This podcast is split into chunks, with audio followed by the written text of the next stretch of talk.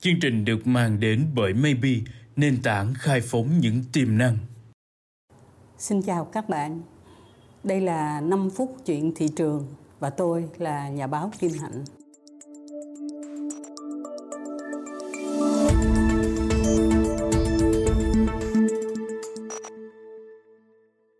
À, hôm nay tôi muốn nói với các bạn về những KOL, những người nổi tiếng ở trên mạng xã hội của Trung Quốc. Nhưng mà không phải là Triệu Vi, không phải Phạm Băng Băng, không phải Châu Tấn hay là Lưu Diệt Phi mà có những cái nhân vật tên rất là lạ. Đó là những nhân vật ảo. Thật ra thì phải có một cái nền công nghệ thông tin một cái sự phát triển của cái hệ thống mạng xã hội như thế nào thì mới có thể phát triển những cái nhân vật ảo như vậy ở trên mạng à, tuy nhiên có một lý do khác để cho nhà nước trung quốc họ thích thú với những cái nhân vật ảo hơn. Phải nói thật là những cái nhân vật thật gần đây á, bị phong sát hơi nhiều và họ có những cái scandal ví dụ trốn thuế bê bối ái tình hay là có những cái tuyên bố nó không có lọt tai những cái người có trách nhiệm chẳng hạn thì người ta nghĩ là phải xây dựng nên một cái phong trào mà những nhân vật đó là cũng hoàn toàn là đẹp, linh hoạt, hát hay, múa giỏi, nhưng mà không phải là người thật. Như vậy nó cũng đỡ tốn tiền hay là nó cũng đỡ rủi ro hơn chăng? Thì thật ra, thưa các bạn, bây giờ người ta nói là không chắc là nó đỡ tốn tiền hơn.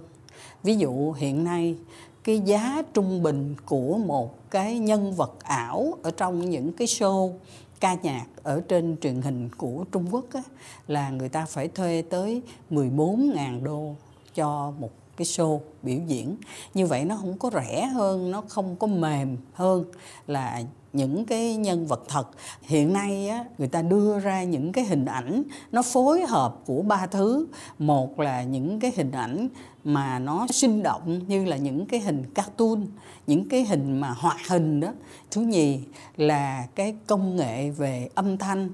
Thứ ba là công nghệ máy học. Tức là uh, người ta dùng cái máy học người ta lặp đi lặp lại các cái động tác hình thể hay là rất nhiều những cái động tác ở trong sinh hoạt và dạy cho những cái ờ, người mà ảo ở trên mạng đó, nó học tất cả những cái động tác đó và nó làm giống y như là người thật. Có thêm cái công nghệ âm thanh và có thêm những cái đường nét vẽ rất là đẹp tô màu rồi cho những cái y trang rồi trang điểm đồ đó rất là đẹp. Tôi có xem một số những cái hình ảnh tất nhiên uh, hình vẽ nó là hình vẽ người thật nó là người thật nhưng mà với một cái tốc độ nhanh với âm thanh nó rất là sinh động và với màu sắc đồ nó rất là rực rỡ thì nó cũng làm cho người ta hào hứng với lại những cái nhân vật ảo đó. Vào tháng 8 của năm 22 tức là năm ngoái đó, thành phố Bắc Kinh đã có công bố về xây dựng một cái ngành gọi là ngành công nghiệp nhân vật ảo trong đó những cái nhân vật ảo được xây dựng và được cải tiến dần dần và họ đưa ra một cái con số uh, dự báo cũng khá là lạc quan là cái doanh số của cái ngành mà công nghiệp xây dựng những cái nhân vật ảo này nó có thể đạt được 7 tỷ đô la vào năm 2025. Doanh số này lấy từ đâu thưa các bạn là những nhà tổ chức á, người ta sẽ mua hay là người ta sẽ thuê những nhân vật này và mai mốt biết đâu là trong những cái đám cưới thay vì là thuê những người MC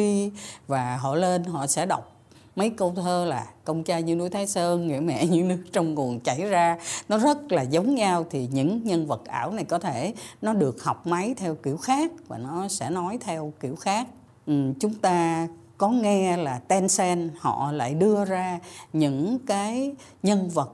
uh, đi làm việc ở trong các văn phòng chứ không phải là chỉ làm ở trên sân khấu là những cái nhân vật ảo. Có một công ty hiện nay họ làm cái chuyện kinh doanh những cái nhân vật ảo này. Họ gọi là phát triển nhân vật ảo và công ty đó tên là Leo Tiani. À, có lẽ là tiếng hoa nó sẽ hơi khác một chút họ thuê rất là nhiều những cái nhà công nghệ hay là những họa sĩ và họ liên tục sáng tạo ra những cái nhân vật mới theo những cái yêu cầu. Có khi là uh, hài có khi là kể những câu chuyện hấp dẫn không chừng còn có kể chuyện ma nữa. Uhm, nhân vật ảo á, là một cái nét mới ở trong cái nền công nghiệp giải trí của Trung Quốc cách đây một năm tôi cũng đã từng đọc những cái tài liệu về những cái nhân vật ảo này ở trên báo chí của Trung Quốc rồi. Nhưng mà có vẻ bây giờ khi người ta công bố về cái chiến lược xây dựng một cái ngành công nghiệp là làm ra những cái nhân vật ảo cho cái công nghiệp giải trí của Trung Quốc.